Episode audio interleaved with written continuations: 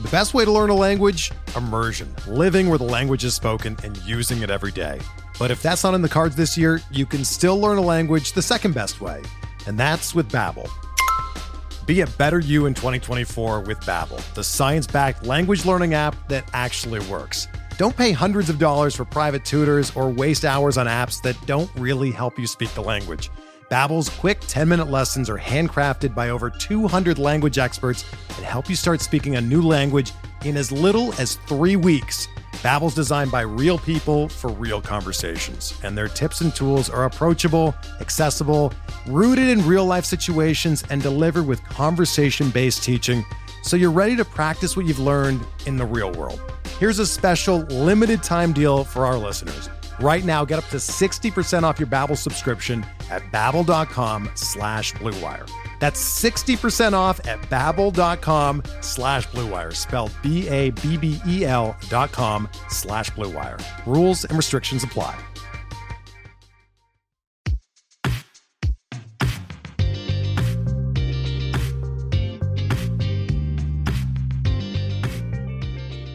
Welcome to Dugout Study Hall, a remedial course in baseball stats and proud member of the Pitcher List Podcast Network. I'm your host and expert layman, Matt Goodwin, and I am joined, as always, by your fake baseball economist, Alexander Chase. On this episode, we share a little bit about our still in process TGFBI drafts, play a little guessing game with our numbers of the week, talk about players with some nice under the hood stats who just need a chance to play more regularly, understanding media reporting and sourcing around the CBA negotiations, and so much more. But before we get to all of that, Alexander, how you doing? Not so bad. Uh, so weird story for tonight. Uh, immediately. Yes, always down for weird Yeah. stories. Yeah. Um, I got caught in traffic on the way home because of the State of the Union tonight, and like had to route myself around the U.S. Capitol in a really weird way. Um, and it never occurred to me that I needed to not drive directly towards the U.S. Capitol while the State of the Union was about to Hmm. happen. So, uh, yeah, I don't know. Yeah. That ever I happened imagine to you that there are some some people who take that pretty seriously. Does uh, does Waze have an avoid the State of the Union button? Probably not, right? It does not. I can tell you from Yeah. experience. No. you can avoid freeways, but you can't avoid really large, uh, important gatherings of the the heads of all of our government, except for the one, the one who's in a bunker somewhere. Yeah, um, I, I actually didn't look up who the designated survivor is tonight, and I probably owe it to myself to do that. But that's a whole different Yeah, discussion. we probably should do that. I should probably know that, honestly, uh, but I do- don't. So is that like a trivia question you look? can do for? Yeah, you should I- know that for yeah, class tomorrow, right? I think we should. Yeah, I should bring that into my my my class tomorrow. Uh, so while Alexander is furiously typing, uh, I, I, maybe people don't know when the State of the Union happens. There are everybody in our government is in one place. So in order to protect against a doomsday scenario where, uh, as the TV show named Designated Survivor uh, posits, there's some sort of an attack or or mishap where all of our government officials are uh, uh, incapacitated. I'll use that word incapacitated all at once. One member of the cabinet every single time that we do the State of the Union is the designated survivor and does not attend and is holed up somewhere safe so that that person would automatically become president of the United States and try and rebuild our government. It's it's fascinating stuff. So, who was the selected designated survivor for tonight? It is uh, Gina Raimondo. She's the Commerce Secretary. Do you have any idea what she did before? No. Oh man. Okay. She's from Rhode Island or something like that. I think she was a governor Okay. there. Um any case, um Keither Kiefer Suther- Sutherland is not the designated survivor for real And life. yes, thank Um, goodness for that in real life. yeah, in the event that our entire government got like space jammed or whatever, you know, they all Yeah, lost their yeah, ability yeah. to, to do whatever. So yeah, I don't know. I- yeah, that's eh, there's your so, civics lesson for the traffic night. Yeah, and and we almost couldn't record. Yeah, I mean, just for the record, obviously, we're talking about the State of the Union tonight. We're recording on Tuesday. You're listening on Friday or beyond, so uh, it's a few days lag there, uh, as you well know. Um, but uh, very interesting start, uh, and I think we're going to just forego the weather conversation in favor of the State of the Union conversation. I think that's a, a nice, a nice way to just leave it. Weather and traffic on the tubes, you know. Yeah, right. I mean, they do go hand in hand. All right. Uh, we talked about RazzSlam last week when we had Mike Carter on, and we talked with him a little bit. He's not a participant this year. Uh, and so we were able to kind of talk rules with somebody who hadn't studied them and made a sheet and all of that. I think was really, really interesting. Uh, this week, uh, as most of you listening probably know, TGFBI has kicked off. Both Alexander and I are participating in that this year. I, I believe, again, both of us for the first time. Am I wrong about that, Alexander? That is correct. I, I did not sign up last year. Uh, and, and I, last year I didn't even know I could. I was so new, and and boy, I would have been in way over my head. I'm still in way over my head. I'm uh, I just am. Um, but last year would have been even even more uh, uh, challenging for me. Uh, so we're both rookies in TGFBI this year. Um, you are picking from what spot in your league? I am on the 12 spot, and that's from a 15 team league. So that does not mean I am literally on the turn. It's like there's two other people or three other people like after the turn that like get to snipe me, and then it comes back to the the 12 spot turn traditionally. It's just enough spots where you're like, well, there's these four guys I like. Eh, they're not, they might not all come back. Yeah, it's yeah. it's tough. I'm picking at 13, so it's a little bit better, but same idea. Yeah. I'm doing this really crazy thing also where I am daring myself to spend a total of zero seconds on the clock. Um, so I have auto picked every single time by setting my queue ahead of time. So that means every time I have to have a contingency plan and feel confident in it. And the nice thing is there is that I'm actually lying to myself and eventually I will stop. But it's been a really fun bit and I felt like a great league mate as a result. So yeah, well, yeah, people won't be that. That's maybe actually a very interesting conversation. Where do you stand on the slowness of a slow draft? I'm fine with it as long as you're being reasonable.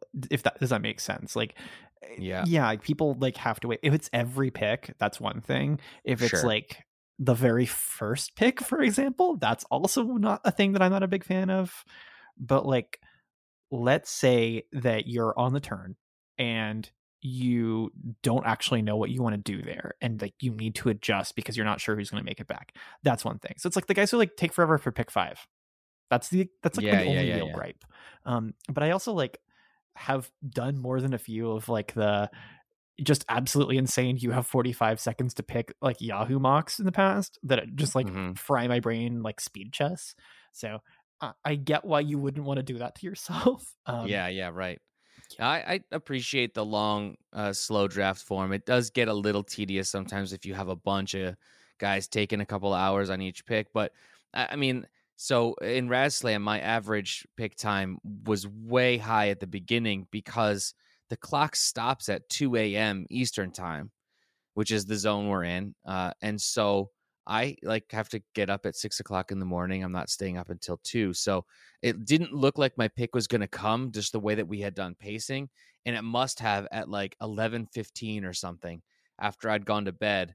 And so it I sat on the clock till two, uh, got up, made my pick as soon as I, I saw that I was on the clock, but it like it started me at like a two and a half hour thing. So I understand that different people in different time zones, you know, sleeping and working and stuff. Today I was on the clock in TGFBI right as one of my classes was about to start, and it's a back to backer. And all you teachers out there, you understand that even though you have a, a a changeover from one class to the next, it's not it's three minutes like literally for me three minutes. It's never even enough time to make a quick run to the bathroom let alone sit down and try and make a, a, a pick.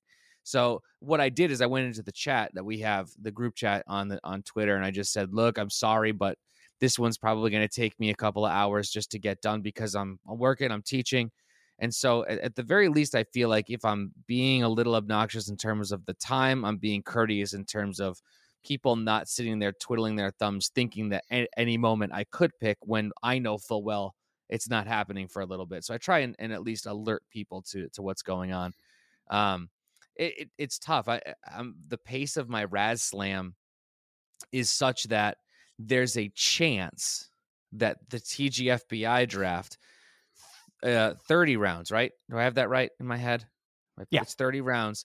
RazzSlam's 42 because of the pacing, even though it's 12 team Razz 15 team TGFBI, there's a chance my TGFBI draft is going to finish first. it's it might be a little bit of a horse race, which is interesting. It's not a criticism. It's just I, I don't know. I find that uh, interesting. There are definitely people though that are like way up in arms about people who take more than even a half hour uh, when it's a four hour clock. So, uh, you know, I, I, try and put myself in their position. I, I, suppose if you feel like you're you're waiting three hours for every pick, that gets to be a little bit tough. But I'd rather I'd rather the three hours per pick and just roll with it and understand that that's going to happen than those those 30 second 45 second stress fests my goodness by the time i'm done with those i probably lost years off the end of my life so um, yeah. i will definitely take the slow format even if it's extra slow over over all that um, you want to talk a little bit about how you started from the 12 spot i, I think people find that interesting yeah, um, this has been a really weird draft. I find the the most fun I have from TGFBI is one trying to wrap my head around like the implicit assumptions that like a closer in a second requires you to like believe in. Like, dear God,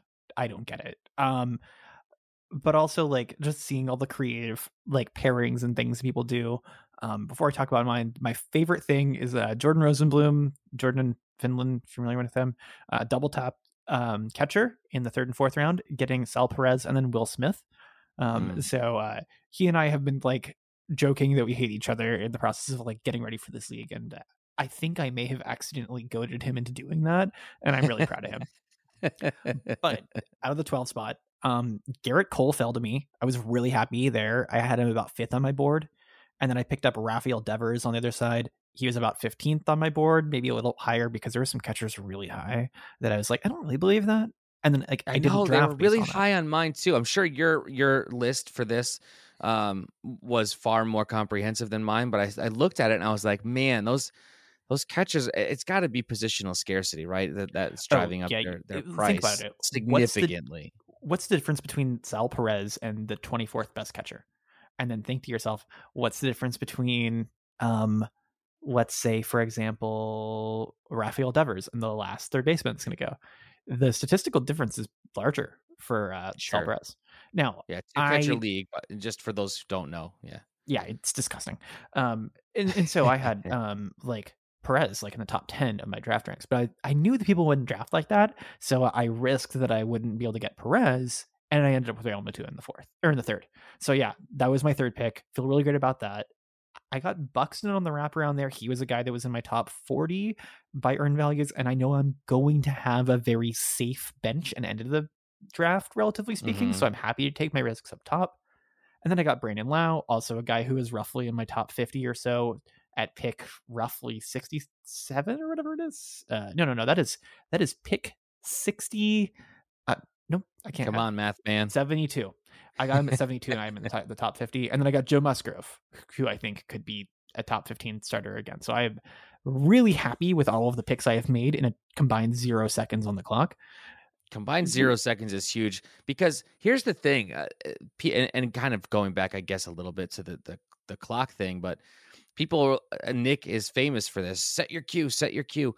I maybe it's just because this is not necessarily my my strength to be able to tell the future that some in the way that some other people can um or seem to be able to but uh i want to see the board. I want to know uh, like i've set my queue to grab a pitcher but then you know like there's this this run on third baseman or something. Do i want to adjust or do i want closers or you know I, do i need to zig instead of zag where i thought i could do one thing and things have changed or um you know uh, whatever the case is especially if the if the let's say the first three people in my queue are gone now i'm to my fourth guy is that really the guy i want depending upon how things shaped up? So i don't know i, th- I guess there are some people out there you included at this point who are better at being able to anticipate those chess moves three or four down the line.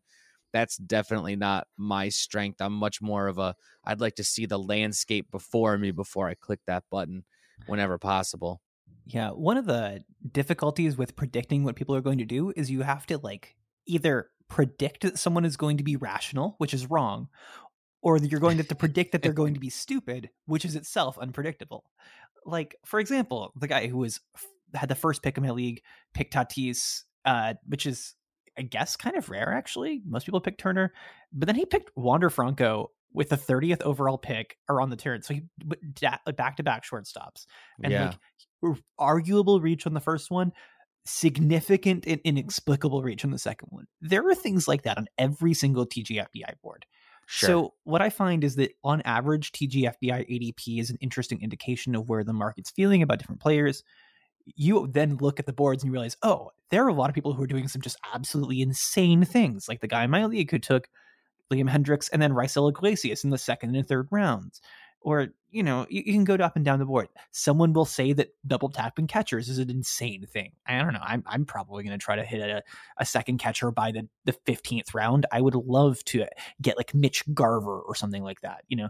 Someone mm-hmm. i know that i trust that would be ideal.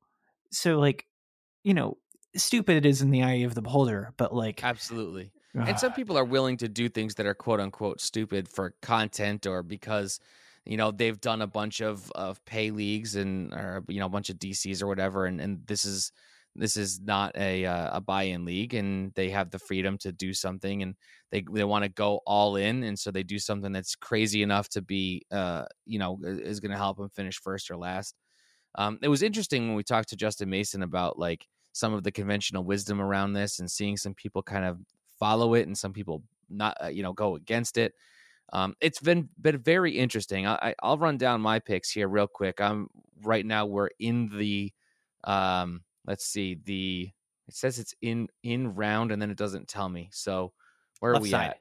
Just yeah, my screen is is small because I'm trying to see okay. our conversation at the same time. So we're in the seventh. Okay. Seventh okay. round.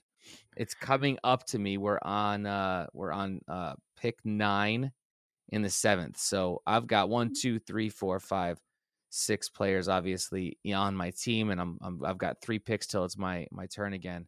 Uh, I got Devers at 13. I I actually was pretty pleased. I, I was mm. torn. It was funny at 13. I was very torn between a bunch of different players because it when you're when you're playing in a 15 team league and you're not used to it those those later first round quote unquote first round guys don't feel like first round guys mm-hmm. um I think I was down to between Devers and Tucker.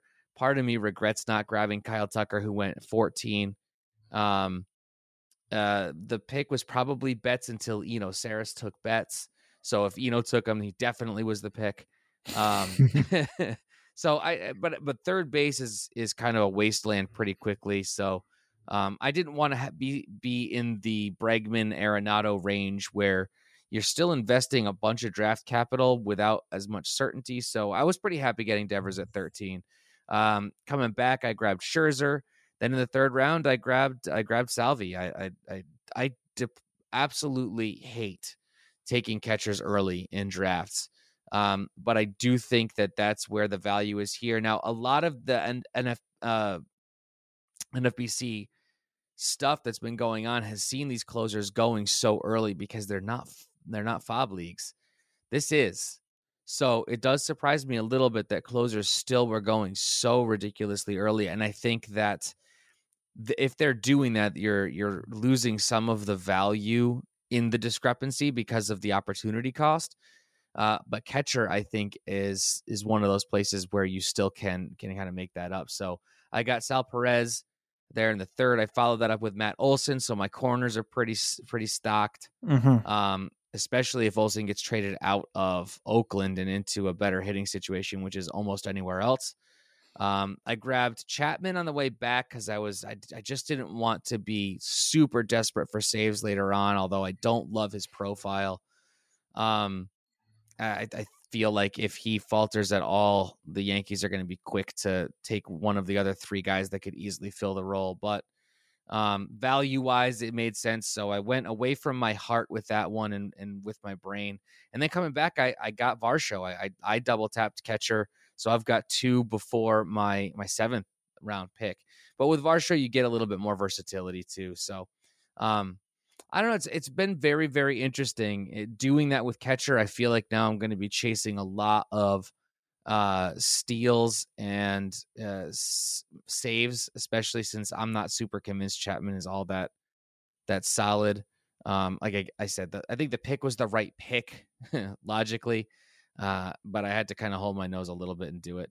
um, I don't know. We'll see. We'll see how things shape up as as this goes on. And and to your point, some people are doing some some crazy things.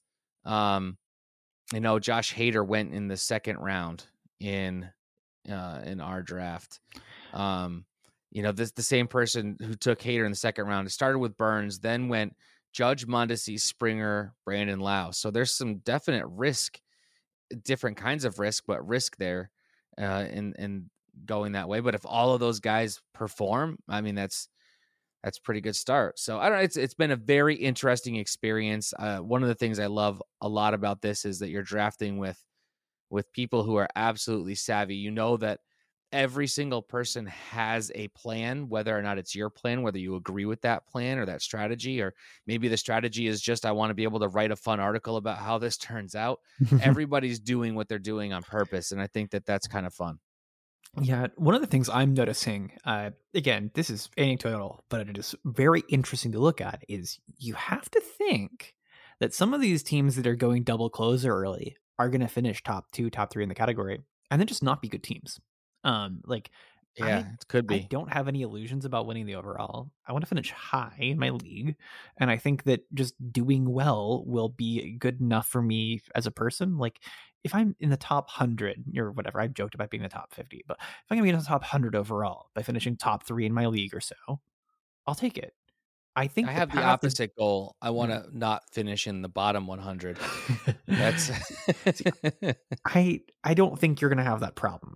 Set yeah, your we'll lineups see. every week and we'll bug, bug, each other and we'll be fine.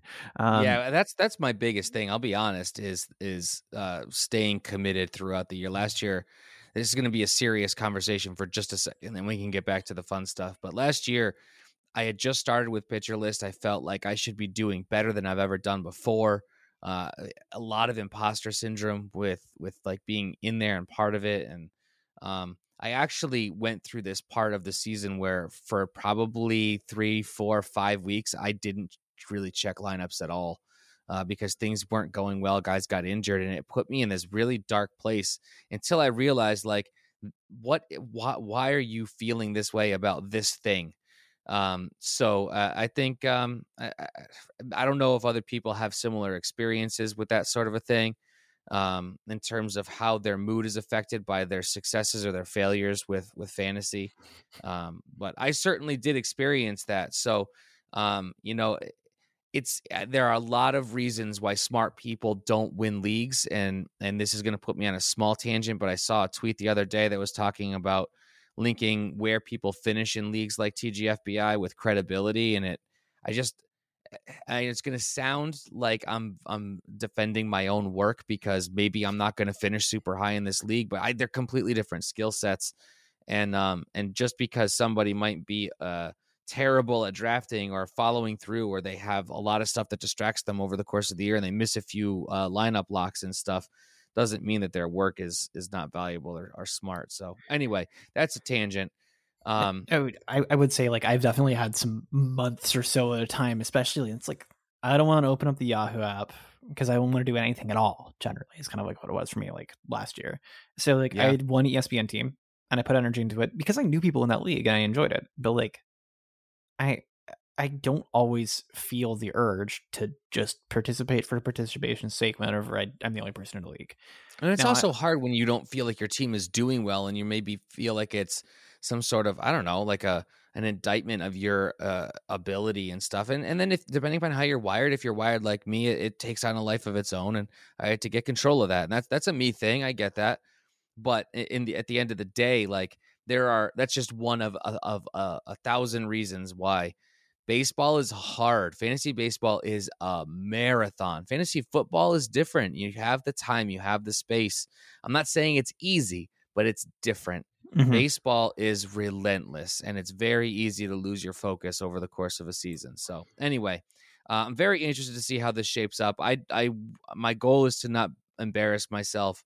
Hopefully, like you said, we uh, we send each other those reminders and and when I don't feel like setting my lineup, your your message is going to pop up and it's going to make me do it, and and things will be okay.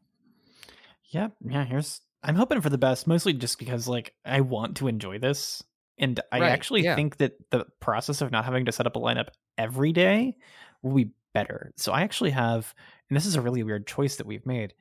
I have a dynasty league starting up on Fantrax where we've set our lineup settings to be about the same as NFBC. So you have a Monday lineup and you have a Friday lineup.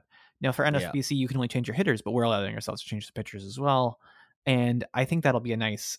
I know that when I change my lineups, everything's the same, and that allows me to kind of think similarly in some situations rather than like having to put my brain in like eight different places. So yeah, I'm excited. Uh, I really am about this season. I- I'm gonna have two places where I check leagues, and I'm going to know people in every league that I'm playing in, except for RazzSlam, which doesn't count. And yeah, that's a big thing. Um, I think we are required in a lot of ways to want to do this. Um, and I don't think that's always easy whenever like there were just other things to do. The number of people I know who are involved in fantasy who like say, Hey, I need to take a break. I overexpose myself is really high. Right. Yeah. Because it's really easy to get really excited by a bunch of projects and then just realize it's like there are two hurdles for finishing it and you have something else and it just stops happening. And so this spring, I've been doing a lot of work to kind of just like finish things. And uh, as a result, I've put out some more articles about some stuff. I mm-hmm. finished some projects. I felt a lot better about this and a lot of other work I've been doing outside of baseball adjacent stuff. And I think that this is like the this is fun. I want to do this is harder than people give credit for. And um, I really like it whenever that's uh, something yeah. that we can put ourselves in position to like actually achieve. So not that um, I, I love all these these uh, young hipster abbreviations that your generation has coined, but I think that uh, there's a lot of FOMO around wanting to participate in the thing that everybody's doing, right? You want to, everybody's talking about RazzSlam. I want to be in it. Everybody's talking TGFBI. I want to be in it. And that's wonderful. I love that RazzSlam is very low commitment in terms of like mid season. There's a couple of FAAB runs and it's best ball. So um, you know that's that's fun because you get to do the draft and then you kind of let kind of uh, get to let it do its thing. Um, it's very easy to overcommit. Uh, it's very easy to you know you fall in love with a couple of players, you get them on too many teams. Uh, they get hurt, and now across the board, you're struggling in different formats in different ways. I, I just think it's very easy to um, uh, have the fun turn into a slog and, and, when anything turns into a slog different people react to it in different ways. So uh, i have no problem sharing how i reacted to it it was not great um, and so i'm putting that in the rear view and, and hopefully this this season is a little bit better. Um, yeah go ahead alex. Yeah i would say kind of like a last thing there is like um I don't think um all all that told like when we're talking about like the analyst stuff, the like this tells us that people are bad. There are some really interesting things though that it could show us people are are good in some different ways. So I tend to think that yes. yeah, there are lots of ways to be wrong. There are there are only a few ways to be right in some things. Um and I tend to take people uh at their word when they say yeah, the reason I won is because I tried really hard in these three ways, and I just know that everyone else in my league had struggle struggle with that. So that was it. I'm not I'm not a genius. I just ex- executed a plan that someone else laid out for me, and I've heard sure. that from a few people, um, for yeah. sure. well, so. I, I I don't think there's anything wrong with looking at the top and trying to dissect how some what somebody's path to victory was. I think that's much more telling. It's much more positive. It's much more productive than it is trying to take the other side and and chase people down rabbit holes and and label them as being not good or not deserving of being an industry person simply because uh, they they had an off year or a bad year, or that might not be their format or their thing. There's a lot of really smart people writing about baseball who aren't really fantasy baseball people. There's a lot of people oh, yeah. who are industry people who aren't analysts, uh, aren't fantasy analysts who are involved in these things. So I don't know. There's there's a lot going on there, and and we could probably do a whole episode on that. I didn't intend on bringing us to this place, but here we are. Um, I fine. do want to shift into our numbers of the week segment. But before we get to that, we are going to take a very small break. Hey, Alex Fast here, and thanks for listening to this podcast on the Pitcher List Podcast Network. If you're a fan, consider supporting all of us by getting a PL Plus subscription, where you're going to get an ad free website and get access to our Discord, where you can talk to all of our podcast hosts and staff. Plus, you can hang out with our incredible Pitcher List community. It's basically a baseball sanctuary year round for as low as $8 a month. You can sign up at pitcherlist.com backslash plus, and you're going to get your first month free with promo code podcast. Also, don't forget to check out everything else we do as well from YouTube videos, live streams, newsletters, off season articles, TikToks, breakdowns, over 15 baseball podcasts on our network. We can't stop talking about baseball even during the off season. So sign up for PL Plus today at pitcherlist.com backslash plus and use promo code podcast to get your first month free. All right. Thanks for listening. Let's get back to the show. And we're back. Alexander, we haven't done a game in a while. Uh, I'd like to try and do a, a short game here so that we can get into the crux of things.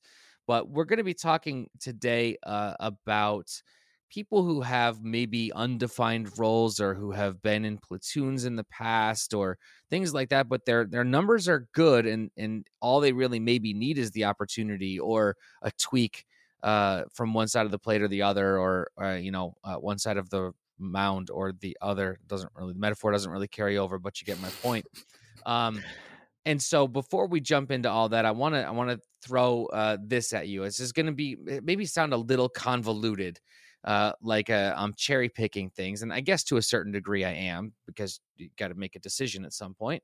Um, so I'm going to set the parameters here, um, and I, am I have faith that you're going to be able to follow me because if if I can understand what I've written, uh, you definitely can.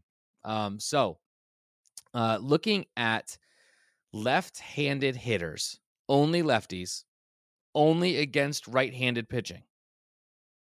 Okay, so lefties okay. against right-handed pitching a minimum excuse me i am sorry i'm trying to catch my breath for some reason it escaped me and uh, i'm trying really hard not to cough directly into this microphone uh, so let me try that again. Left-handed hitters versus right-handed pitchers. Minimum 100 plate appearances. Wrc plus equal to or greater than 150 there are 14 of them. Some of them are names that you would absolutely would believe are there and it's not because they have splits or platoons. It's because they're lefties and they mash righties regardless because they mash everybody. Um we don't have to have you guess all 14 of those players but do you think you could throw out uh, let's see what we can do can you give me five names and hit on all five in the top 14 ooh okay can we do I'm, that I'm sure I can try. Um, of course you can try. Would you like me to give you the parameters one more time before we do this? I should probably uh, do that. Yeah, so again, left-handed hitters, left-handed hitters only against right-handed pitchers. Minimum 100 plate appearances, WRC plus of 150 or greater in that scenario. The question for me really is can I name five consecutive lefties without screwing up. Um, so I know there's a couple that I I can probably guess. Um, like for example, I'm just going to mentally picture who is the top of the WRC plus leaderboards for last season and is left-handed. So like I know, for example, um, Bryce Harper. Like I, I literally am looking at a board here for NFBC, so I'm just like thinking who's left-handed at the top of the first five rounds. So Bryce Harper, let's start there. Bryce Harper is number one on this list. His WRC plus versus right-handed hitters was 193. Yeah, that sounds about right for him. He was finished last year at about 170 overall, so he had to be yeah, really high. Good year. That's a big number. Bryce just, Harper is good. Just uh, to pull back a curtain for you guys for why that makes so much automatic sense.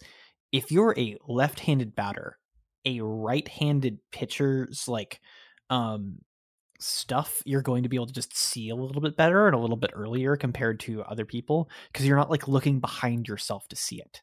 Like if you're like facing someone who's the same handedness like the the ball is coming out like behind your back even sometimes. It's not great. I mean, close to that at least.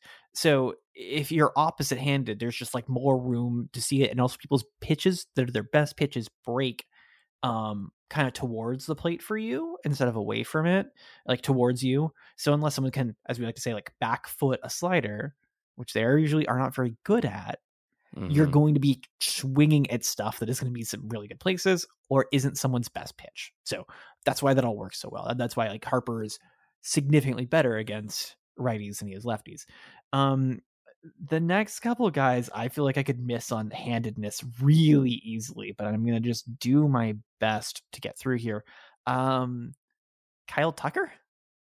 Kyle Tucker is not in the top 14, but I will. I'm going to give you honorable mention here because he's 15th with a WRC plus of 149.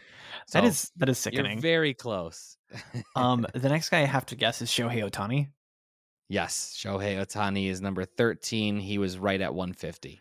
Okay, okay. Well, um, and now comes the part where I have to like, uh, are these people actually left-handed or not? Because those guys I know are lefties. Um, is Tatis a lefty? I don't think so. I'm pretty sure he's right-handed. Yeah. I don't see um, him on the top oh, on oh, this okay. list, so I think that's pretty strong uh, confirmation. Most obvious one here, Juan Soto. Yes, Juan Soto's number two, uh, WRC plus 181, which is interesting because he's such a beast and such a monster in, in the best ways possible. And Harper still beat him by 12 points. Yeah, That's that's wow. crazy. Um, all right, uh, Jose Ramirez. Jose, I, I don't think he's lefty. I'm gonna look that one up because I'm I think you should look him up. He's not on this list. I can tell you that. okay. Um, I'm gonna go off the wall for a last official guess then. Mike Zunino. Mike Zanino is very off the wall. I, I don't know if he's righty or lefty, honestly, off the top of my head. Um, Oh, he's a righty because he list. murders lefties. Okay, I got this Yeah, backwards. Yeah, okay. that- I think that, yeah. Yikes. Oh man. Yeah. Well, that- man, there's a splits guy. Uh, Kyle Schwarber. Let's finish that one. Kyle. Schwarber is on the Okay, there list. Number go. nine, 157. Okay. I'm I'm gonna look up some people, and you're gonna tell me how wrong I was about who about who I was overlooking. Then how's that? Uh, yeah, listen, I'll, I'll go through the list one through 14. I think there are a couple of people who are interesting and a nice segue into our case study for today, our central question. So I'm going to go through the list one through 14. I'll give you the the name and the WRC plus, and then there are a couple of people I do want to circle back to because I think they're very very interesting uh, in terms of being so high on this leaderboard. Um, but what does that mean for the upcoming season? So number one is Bryce Harper, as you correctly identified, uh, WRC plus 193. Again, this is left-handed hitters against right-handed pitchers, minimum 100 plate appearances. Uh, number two, Juan Soto at 181. Number three is Jesse Winker, 178. oh yeah, yeah. That's uh that's a nice number for for for Winker there. Uh, number four, Jared Walsh, one sixty six. Number five, Brandon Belt at one sixty five, tied with Joey Votto uh, at one sixty five. Brandon, is it Lau or Low? I I Uh, that one's Lau. Brandon That Lau. one's Lau. Yeah. Okay, so Brandon He's the weird Lau. Uh, Brandon, if you're listening, and I hope you are, we mean no offense. Um, so number seven is Brandon Lowe. He was uh, at 161. Number eight, uh, this, I love this. I really love this. Uh, Michael Brantley, 158. Number nine was Kyle Schwarber, 157. Brandon Crawford is number 10 at 156. Number 11, Rafael Devers at 152. Number 12 was Jason Castro at 152. I have to imagine his plate appearances were close to the yeah, 120, 120 plate appearances. So to take that for what it's worth in that context. Number 13 is Shohei Ohtani at 150. And then number 14 was Yasmani Grandal at 150. Uh, at 149 was Tucker, Cedric Mullins at 148, Freddie Freeman at 148, and then it kind of goes from there. Yeah. Um, oh, I scrolled so- down. I pulled this myself. Jose Ramirez is 23rd on this list. So oh, there he is. He is 23rd. So you yeah. were not wrong about his hand. he's a switch hitter. So um, that's that's you. where my confusion came in. Yeah. Okay. And that also probably, I mean, obviously it gives him less opportunities. It's four, 425 plate appearances though. That, that yeah, this I mean, so- every single time he shows up, or he there's a there's a ready on the mound, he's gonna bat lefty. It's just of know, course, right. allegedly helping him out. There's So something. here are some names that jump off this list uh, to me that are interesting. Michael Brantley is famous for for being kind of batting average, um, but this seems like it would probably be a pretty big discrepancy between this and and uh, left-handed pitchers he's hitting against. Uh, Crawford jumps off this page. Jared Walsh jumps off this page as people who obviously were very successful in certain circumstances, but are not necessarily high on people's lists or, or on people's radar. So you don't have to necessarily talk about those players in particular, but I think they're a perfect segue, and you certainly can talk about those players into our central question, which is who are some guys that don't necessarily have great roles or opportunities or are not locked in? There's some question marks or uncertainty, but there are numbers that are encouraging that we should be paying attention to because if they get locked in or they get that opportunity or they get that role, it could get very, very interesting. Uh, yeah. Talk a little bit about that. Well, the reason I was interested in this sort of number, and, and I appreciate you like throwing me uh, through the loop for like actually having to think about who's obvious for this question, um, is that there are a couple different ways that that sort of uncertain role, uncertain playing time situation doesn't always blossom into the perfect full breakout that you wish it does. Because Eh, you know, and look, look down the sheet, things become pretty obvious. Like for example, I've expanded this out. Gavin Sheets, oh, that's a terrible pun, is 19th on this list with the 143 WRC plus. It was only 160 PAs, but like that is really good for a guy that we don't care that much about. That is why, by the way, he is DHing for the Chicago White Sox as often as he is. Or he did, I guess. And you could not expect that Gavin Sheets would be this good in a full time role. There's just no way. Early on in Jesse Winker's big league career, he was just absolutely killer 70% of the time and didn't yeah. play the other 30% of the time. He's sad. Right. And then he had like a cold streak. I remember, I, I, can't, I think that was 2019 uh, yeah, he, yeah, he had a cold streak in like 2019 or so, um, like May or so, and he just got like benched fully, and you know he wasn't playing the other time, so just it was over. We've worried about people like Brandon Lowe getting potentially platoon because this is a great split, but it is ugly on the other side of things at times. Yeah. And if you go down the list here, you know, a lot of guys for like our understanding of who they are, like they end up being very different. Brandon Lowe's a 270 hitter against righties. Um, it, it's not surprising. Like Jared Walsh bat batted 333, Winker batted 346. A lot of these top guys are just insane. Like yeah, Kyle Schwarber's batting average 264. You think of him as like a batting average liability. I remember like a while ago whenever I was writing my piece about like the daily lineup system, a lot of it was actually driven by like what if all of these platoon guys, you know, you could rotate them out of your lineups. So we go through this because I want to make sure we have a frame of reference for what really good for these people might be before we look up the ugly side of things. One of the things I pulled ahead of time today, and I pulled this for lefties, not for righties, for a reason, but I pulled for lefties the league wide splits for left handed batters against both right handed and left handed pitching. Um, so lefties against righties, the strong side of the platoon split, um, they had a league wide batting average of 243, not great, but they get shifted against. An OBP of 320, uh, slugging of 417, then a WOBA of th- uh, 320, which is like about starter average. So like lefties, generally speaking, on average, we're pretty good. Um, now there's some people who aren't that good. Lay this down. There's people who are really good. Bring this up. The thing about lefties is like a lot of them might only play against right-handed pitching. So when we flip it around the other side of things, lefties against lefties, the numbers are ugly and these are probably the good ones. So the average, yeah. so the batting average is like 228, 300 OBP, 355 slugging for a 289 WOBA. That is bad. Um, and these are again the ones who play. Now for righties, the splits are a little bit different. Typically, if you're a righty who gets to bat it up against righties, that means you're playing full time. You're probably a pretty good batter.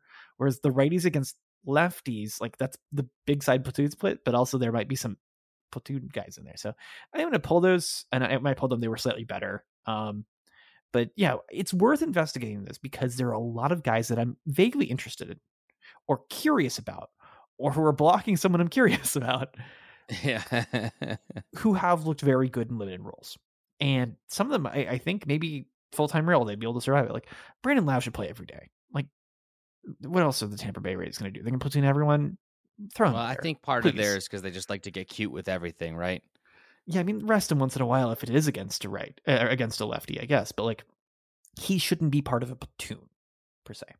Someone well, here's here's something I want to throw out there just as a thought, and you can take it whatever way you want. And if if you want to leave it dead on arrival, that's fine. But there's th- this this thing that I keeps running through my head. Number one, if you have somebody who's really good in a in a, a platoon situation, and they get full playing time, you almost would have to expect that their numbers, overall numbers, are going to come down because they're mm-hmm. they're playing to their strengths. They're not playing to their weaknesses.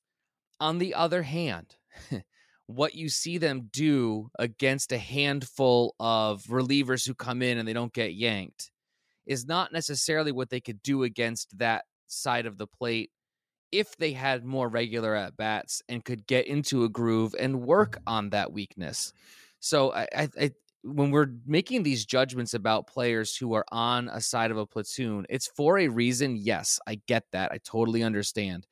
Mm-hmm. And it can be very different when somebody knows that they have the role and they're going to get every day at bats and get those looks they're going to probably still be worse than what they're they're you know the strong side of that of that split but they could potentially be better than what they're showing you in very limited small sample sizes when they're not seeing it all the time they don't get the chance to grow and adjust and develop and adapt so i think those are interesting elements here when we're talking about looking forward that is like an exceptionally good point and i definitely think there are a couple guys on the list of names I pulled ahead of time who fall very directly into that sort of situation.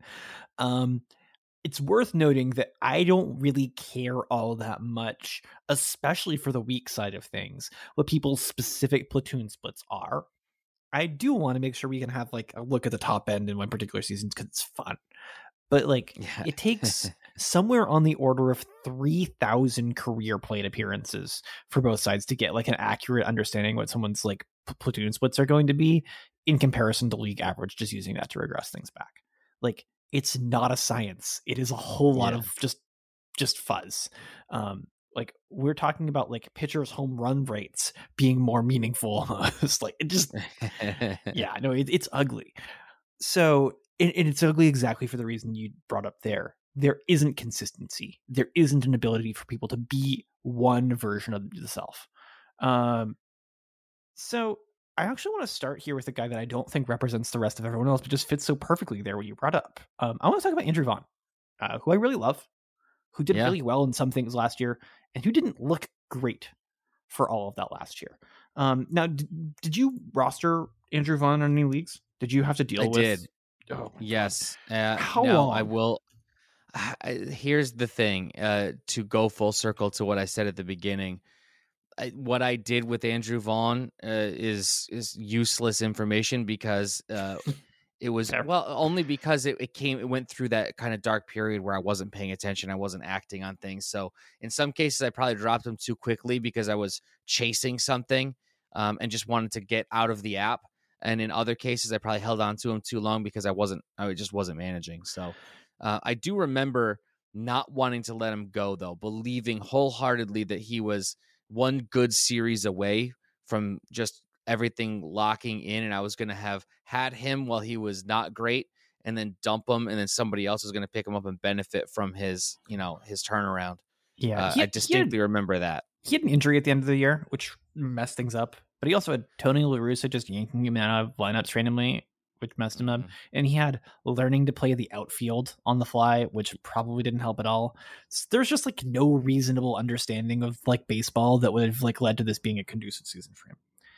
Yeah. The result, pretty not good. Um, so I'm going to quote his platoon splits, and then I'm going to say LOL.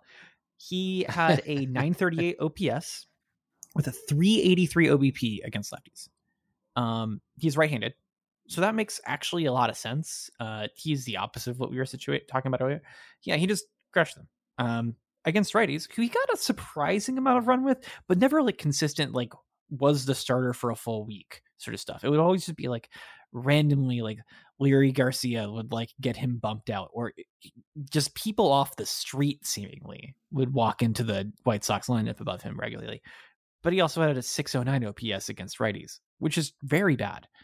But if you're a team's number three, if you're the number three overall draft pick, a team's top pick, and their top prospect, and you're debuting, you're going to get some run. And there were injuries, there were some other things. It's really important to note, and I like to pull him out as like a good case of what you brought up, how things changed as the season went on. So one of the things you can pull, um, I I especially like this for strikeout rate, is you can pull his strikeout rate over the course of the season.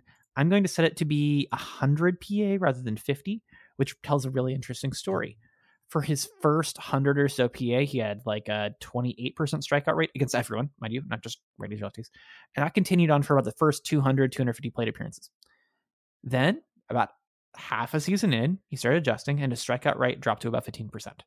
That is a figuring it out on the fly while figuring out how to play outfield defense on the fly adjustment that cut his strikeout rate by more than a third. The dude's Right. really good. As a result, over the course of the year, his hard contact rate was just stellar. We're talking like 34 ish percent for most of the year. Like we're talking adjusting to make more contact and not losing the power as a result of it. Right. That's incredible. So I want to note Yeah. that he's a guy that I think really tells the story of what could go right here. Someone's good, they adjust, they get an opportunity, and maybe everything wasn't perfect under the hood, but he's definitely a guy that I am buying. He's on my RazzSlam roster. Um, he went for way too much, but not too much in this like dynasty startup auction that I had over the weekend where he was like going near 20 bucks. And I mean, like, yeah, he's good. He'll probably pay out it off. It's just like, no, no discount. People believe in it still. Right. So I just want to say that's why you should. Um, even though, and, and hilariously, if you look at his first half, second half splits, um, which he was injured, but like still, I just mentioned that thing about the strikeout rate changing. His post All Star break OPS was six ten or six twelve. Mm. That's really bad. Um, Yeah. four two ten average and like a sub three hundred OBP. Like that's not playable. But right. he was pretty unlucky, and the skills growth was actually kind of clear despite the opposite of results. So I'm intrigued, and I really Well, hope it also seems to be the trend. I we've gotten so used to and and I think spoiled by the the Juan Sotos who just come up and rake. Um, that we have expected that from Kelenic and we've expected that from Kirilloff and we've expected that from Vaughn and doing this at the major league level is really really hard. It's it's just really difficult A- adjusting to a new city new pressures new positions all of those things. Again these are human beings. They are incredibly talented elite baseball players who are human beings and are susceptible to burnout and and overload and and all of those things so Mhm. um, I, I think it's perfectly reasonable to think Andrew Vaughn didn't just suddenly get bad at baseball. You know, he he's it's way more likely that he is going to come back and he's going to do what Rafael Devers did after his down year than he's going to be Keston Hiura. You know, I, I, it's I- I think that it, it's you have to look at those types of things and understand the narrative and everything that you're talking about there makes perfect sense. Who are some other other guys? Is there any pitchers you want to talk about in, in terms of this? I, I, I think it's important to look at both sides of the ball. You know, yeah, um, there are a lot of guys that I feel like are kind of like flexing in and out of rotations, and like they're going to start for a lot of the year. That's just going to be the reality. Like, um, I feel like a good person to talk about that going the other way though is uh, Cristian Javier for the Astros, who has kind of been somewhere between a starter and a reliever for a couple years now. Um, I remember uh, watching the Astros a lot because I was covering them essentially during the 2020 playoffs, Yeah. and um, the Astros did not have a good bullpen that year. Um, they made it as they seemingly always do, pretty far, and he was basically one of two um, like players that was trusted at all, at all in 2020. Um, so there'd be a lot of games where someone would pitch somewhere around four or five innings. Then he'd pitch the rest of them until they handed the ball off to Pressly in the last inning. yeah, So Javier was definitely a guy who had that role thrust upon him late in the year and looked pretty good in it. They had a lot of people who were kind of around. Remember Framber came up and Urquidy was around and you know I think in 2020 yeah aside from one start McCullers was really solid Greinke was around so like they had like a decimated rotation after losing both Verlander and Cole but they ended up with six arms in the playoffs which is incredible like yeah, their ability to just like spit out arms has been incredible. Um, and then this last year, you know, they signed um Odorizzi and um Luis Garcia appeared, and Javier went to the bullpen. He pitched 100 innings last year, uh, which is really Yeah. wild. But he started the year in the rotation, and he finished it not on the best note. There's some wonders about what happened to his command that could be answered depending on how you feel about things. Um, but he's a guy that I, I want to point to as kind of like existing and working on things in a little bit different way than you might have kind of expected. So I'm going to pull his splits by month because I can get game starts by month. So yeah, um, in April, he had a 0.87 ERA across four starts. yeah, That's good. Um, That's very good. Yep. 26 strikeouts against uh, 79 batters. That's like more than a 30% strikeout rate.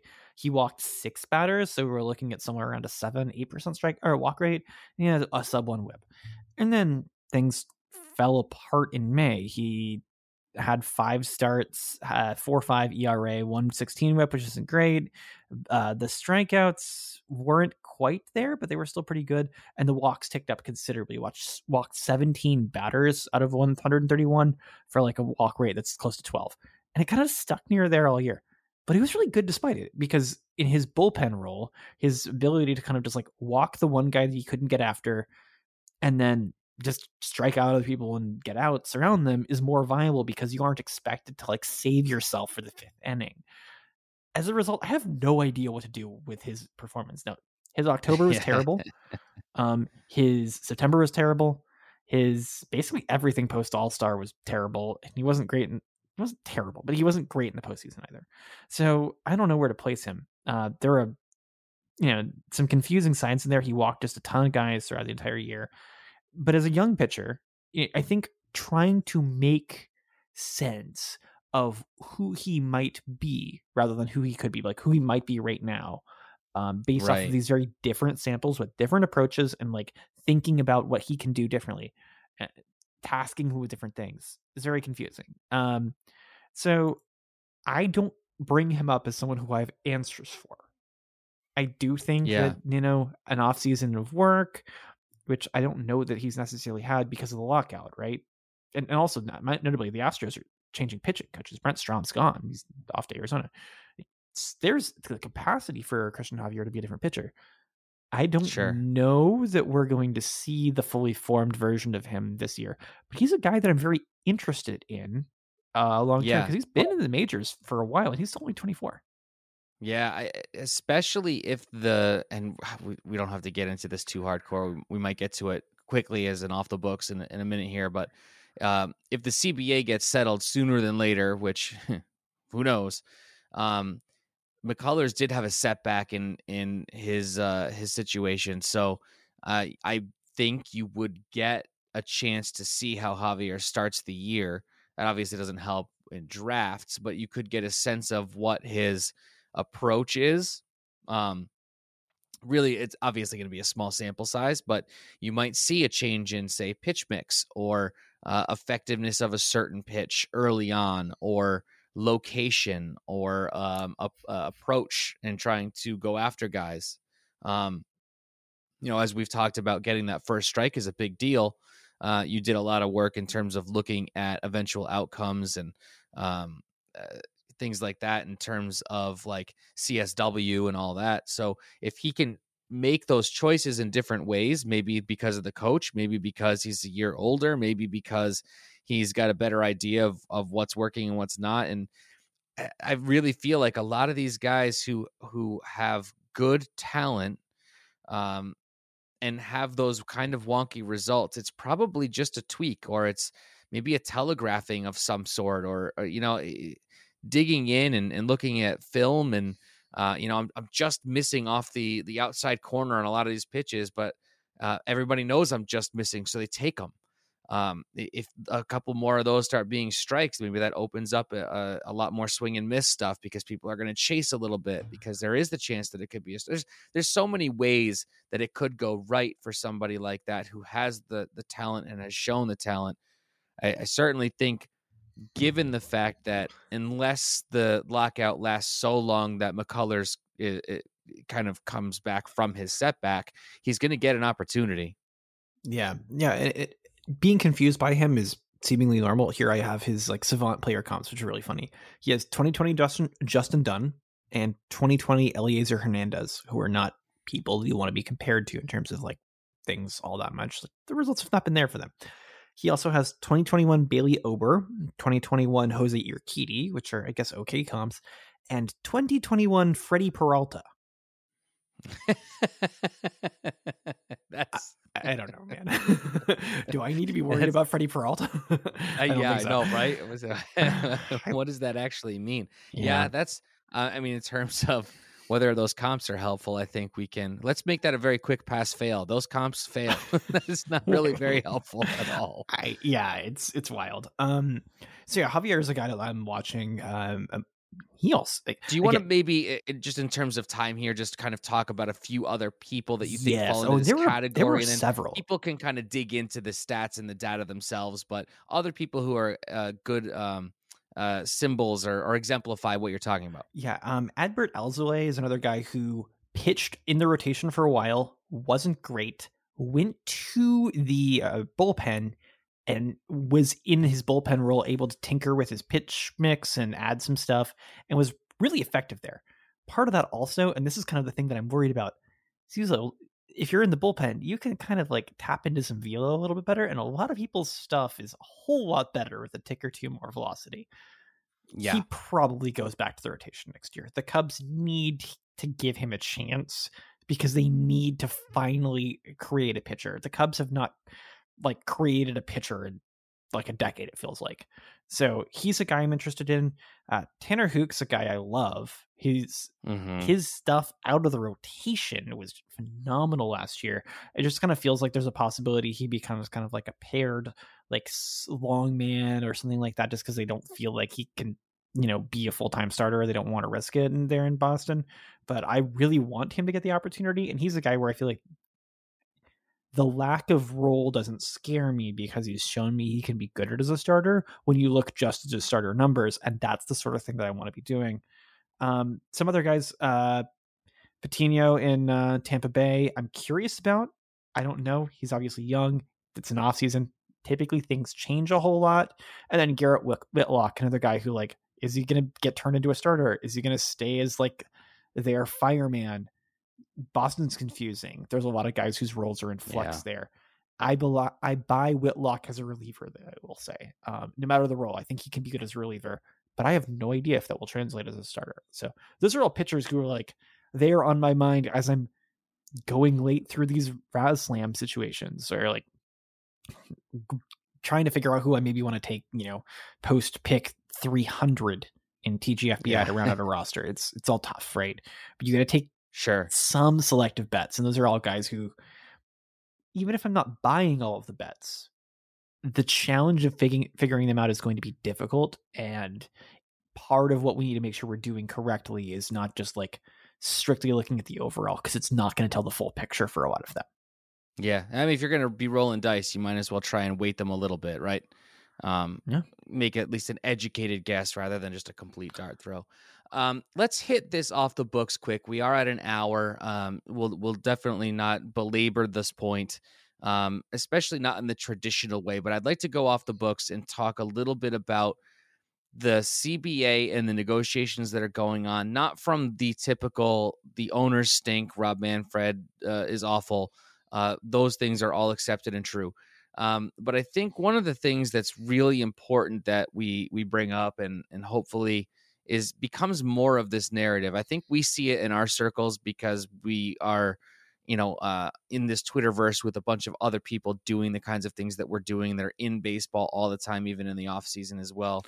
Um, but kind of the the narrative that's out there and our uh, media literacy as it relates to what we're seeing and hearing and understanding the sources. I actually I try really hard not to jump into the fray with these things because I'm not winning hearts and minds on Twitter. I know that there's probably uh, a thousand things that I want to say that might stir the pot that that for every one that I actually do and even the one that I put out there usually is fairly mild but um I, I forget which one of the MLB mouthpieces it was the other day kind of just said you know like well I have a source who says that they're really they're really feeling optimistic about this thing and you know one of the players who's in the room quote tweeted it saying this is just not true and people kind of went after him um and rightfully so you know he's like well i mean it's the opinion of my source Oh, and that was i Jon Heyman. actually Yeah, jon heyman yeah Yes. yep I actually couldn't stop myself from responding and saying the opinion of somebody in the room who's feeding it to you so that you will go and say exactly what you said because that narrative is beneficial to one side of the argument. that doesn't make it true. It's actually really irresponsible reporting. Now, if you understand that he feeds his family by getting a paycheck from, uh, you know, uh, I don't know if it's directly from Major League Baseball, but like you know, he's he's obviously wants to uh, stay ingratiated to the owners and uh, you know the the commissioner's office and all of that. Like at He's- some point, He's though, MLB you Network, lose- so yeah, Yeah. yeah, Okay, so directly from from MLB, you lose all of your credibility, all of it. It's gone. So it's almost like just stop, just stop saying things because people who don't understand that are now seeing this and it's working. It works to make people think that, well, I guess the owners are really trying very hard and it's the players who are being very, very difficult. When in reality, it's the owners who have been negotiating in bad faith from the very beginning. And yeah. it's frustrating. It's frustrating that these people who sell themselves as reporters, who are using social media to self-publish um, news reports, aren't reporting the news at all. It's it's one hundred percent just reiterating the talking points that benefit Major League Baseball and the commissioner's office, and it's frustrating. So uh, th- there, there it is. I, I'm, I'm off my soapbox. yeah, eh, having existed around a lot of people who do reporting and beat reporting versus scoops reporting are kind of like weird different things, but uh, you know, it's like they're Yeah. definitely different niches in like the journalistic realm to kind of pay attention to. Yes, there are that the guys who exist to be first in Twitter. You know, it's like I don't necessarily think of like in the NBA terms like Shams and Woj as people who are like there to carry water because like they've kind of monopolized it. And I imagine they get a lot of their sourcing actually from agents and stuff like that. That wouldn't surprise me at all. Um, hmm on the MLB side, a lot of the scoops reporters though are definitely having connections through front offices. Um, Bob Nightingale kind of famously, infamously, like is gonna just like text up what, what some people send him, but like does seem like he has legitimate sourcing, especially close to the White Sox. It seems that is accurate and really useful in some cases. Um, Bob definitely kind of he's also easily manipulated Yeah. through those got same played, channels. But I don't think Bob was like kind of like maliciously shilling in the same way that some of the people seem like they are almost actively doing so. And I want to can differentiate there. However, there are in addition to like those outright scoops people, there were a whole lot of team beat reporters on the ground. And there's some people that I like fill my Twitter feed with, um, who did a really good job of reporting live from negotiations without a whole lot of spin or with this sort of like yeah, this is just reality, and I have to tell it you that way. That's how it is. I mean, Jeff Passan does a lot of scoops ish stuff, but he also tends to act in my mind a lot like a beat reporter in some ways. Yeah. the- like the way he kind of talks about things is very much talking about functional stuff. It's not just first. It's like what are the implications in like a for your team sort of way. But then like you go down like Chandler Rome is the Astros uh, beat reporter for the Houston Chronicle. He was doing some just solid. Here's what's going on without any of like the like editorializing that just kind of like Right. takes away from the fact that it's like yeah they walked back um sort of way uh, and then there are some beat reporters who just know that part of their job is to do the sort of like no like th- this is what the reality actually is. My sources aren't just the fo which is going to help you actually understand things better. Uh i think um, who was it? Um lindsey adler for the yankees for, for the athletic does a fantastic job of that and then on top of that, there are the people are just job is to straight editorialize, like Jim Bowden, GM. yeah. Oh man, My goodness. um, and I really want to say, like, people who are what you would consider journalists, who work for a newspaper or whatever it is that has replaced your newspaper, who do actual reporting, are people who are like those beat reporters, and they're doing by and large a really good job. They are also not the people who have the largest Twitter following. Right. Does seem to me though, if you're this per- person who's going to learn about this through your local paper and like you know you're 50 years old, chances are that beat reporter who's who's talking about things is kind of changed their tune of lately, and it's probably just like the facts on the page say that this is what it is. Like there Yeah. was no like But even- fake optimism. So I don't know if this like astroturf PR campaign through scoops reporters who are beholden to front offices is going to work. It seems to me that most people have read the room that are not like um who are like plugged in like our us and i will say who are the people who typically go to games pretty frequently i don't Yeah. know how much we need to specifically care about how the personal opinion of someone who is not going to buy a ticket no matter what is here. The whales, so to speak, the people who buy season tickets or whatever, like who, what do they think, and where do they get their information from? And you know, like people who buy merch, um, you know, like the growing markets, where do they get the information Yeah. from? So that's what I'm curious about. Well, it's uh, even the AP the other day. They're the ones that had the headline. You know, Max Scherzer shows up for negotiations in his Porsche. Like that is very clearly a headline that is meant to say, really, really rich guy shows up unhappy about not making more money, and nobody is talking about the the owners helicoptering in, right? Or like however they get there they're certainly not probably i mean i don't know maybe they are but driving like a, a 92 camry to these negotiations right like you're talking about sure if max scherzer can drive his porsche because he's so wealthy you're still talking about owners that are 10 20 30 times fold more wealthy than max scherzer. And Yeah. we're not talking about what they're driving. It just it's it, it's just so frustrating. And and i was very proud to see a lot of people kind of pounce on that but that's an ap headline. That Yeah. should not be. It should not exist like that. Yeah, I- think you know, even taking that a step further, if you have to live in this sort of like sad world that we do, you have to attempt to try to learn from it. And it's telling though that like these things get like ignored hours later. But if you go back through, like for example, like PL Discord, I like went and scrolled through like the stuff overnight, or I went and scrolled through like MLB News channel to see like who had reported which things. No, we tend to have a don't post Heyman in there as if it's news sort of like bent among people who are posting those things in there and it does seem to me as though like the immediately after when everyone pulled the, basically pulled the rug out and said no the players are voting no they don't like this they have not liked this all along right there has been a steady stream of people like um, Evan Drellich for the uh, Athletic, who's doing a pretty good job of just saying like they are far apart. This thing that has been offered, if you watch carefully, are coming from a couple sources who are, seem like they're reporting out what seems to be too big to be true. But if you just take on the whole, a flood of information, Jon Heyman tweet about, oh, the offer might look like this.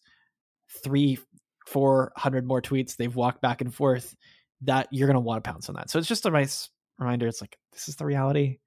Not everyone can be believed. Not everyone's job is to be right necessarily. Um, and that sucks. yeah i But suppose i probably shouldn't bela- be yeah. mad at It, jon but- heyman for doing basically what he's paid to do yeah. I guess I'm frustrated at the fact that, that it's being sold as something that it's not, and I guess that's the our world of of uh, consumer information these days. It's not limited to baseball. What, Um, but what I would say is don't get mad at people who are doing a different job and doing it very well, I will say. And like don't blame Chandler Rome. Don't blame um I mean, I got slightly mad at Rosenthal like because you kind of like said both sides were bad in an argument earlier this week where he's like, "Here, just agree on this thing," which is kind of dumb. And then it seems like even he has been chipped away at. So yeah, we'll see. Um I I do think that moments like these have value in really showing kind of like what a lot of sort of institutional reporting people are like and by and large most of them are not doing really terrible things but the people who have a lot of followers who might be the top of your feed you know, make some choices there if you need to Just understand the context, I guess. Uh, Buyer beware, consumer beware, reader beware. Um, and on that note, that very happy, positive note, Alexander, that brings us to the end of our episode. Thank you for uh, joining me as always. Um, and uh, yeah, I guess if you could just let the people know where they could find us. Well, they can find you on Twitter at the corked Matt. I'm on Twitter at chase underscore rate. And most importantly, you can find our podcast on Twitter at Dugout Study Hall, where you can send us some questions. Please be sure to subscribe to the List podcast feed if you haven't done that already. Leave us a good review if you can be so kind. And if you're not already, please consider becoming a PL Plus member so that you can harass us on the PL Discord. And that's it for me. All right. Well, thanks for listening, everybody, and we'll catch you next time.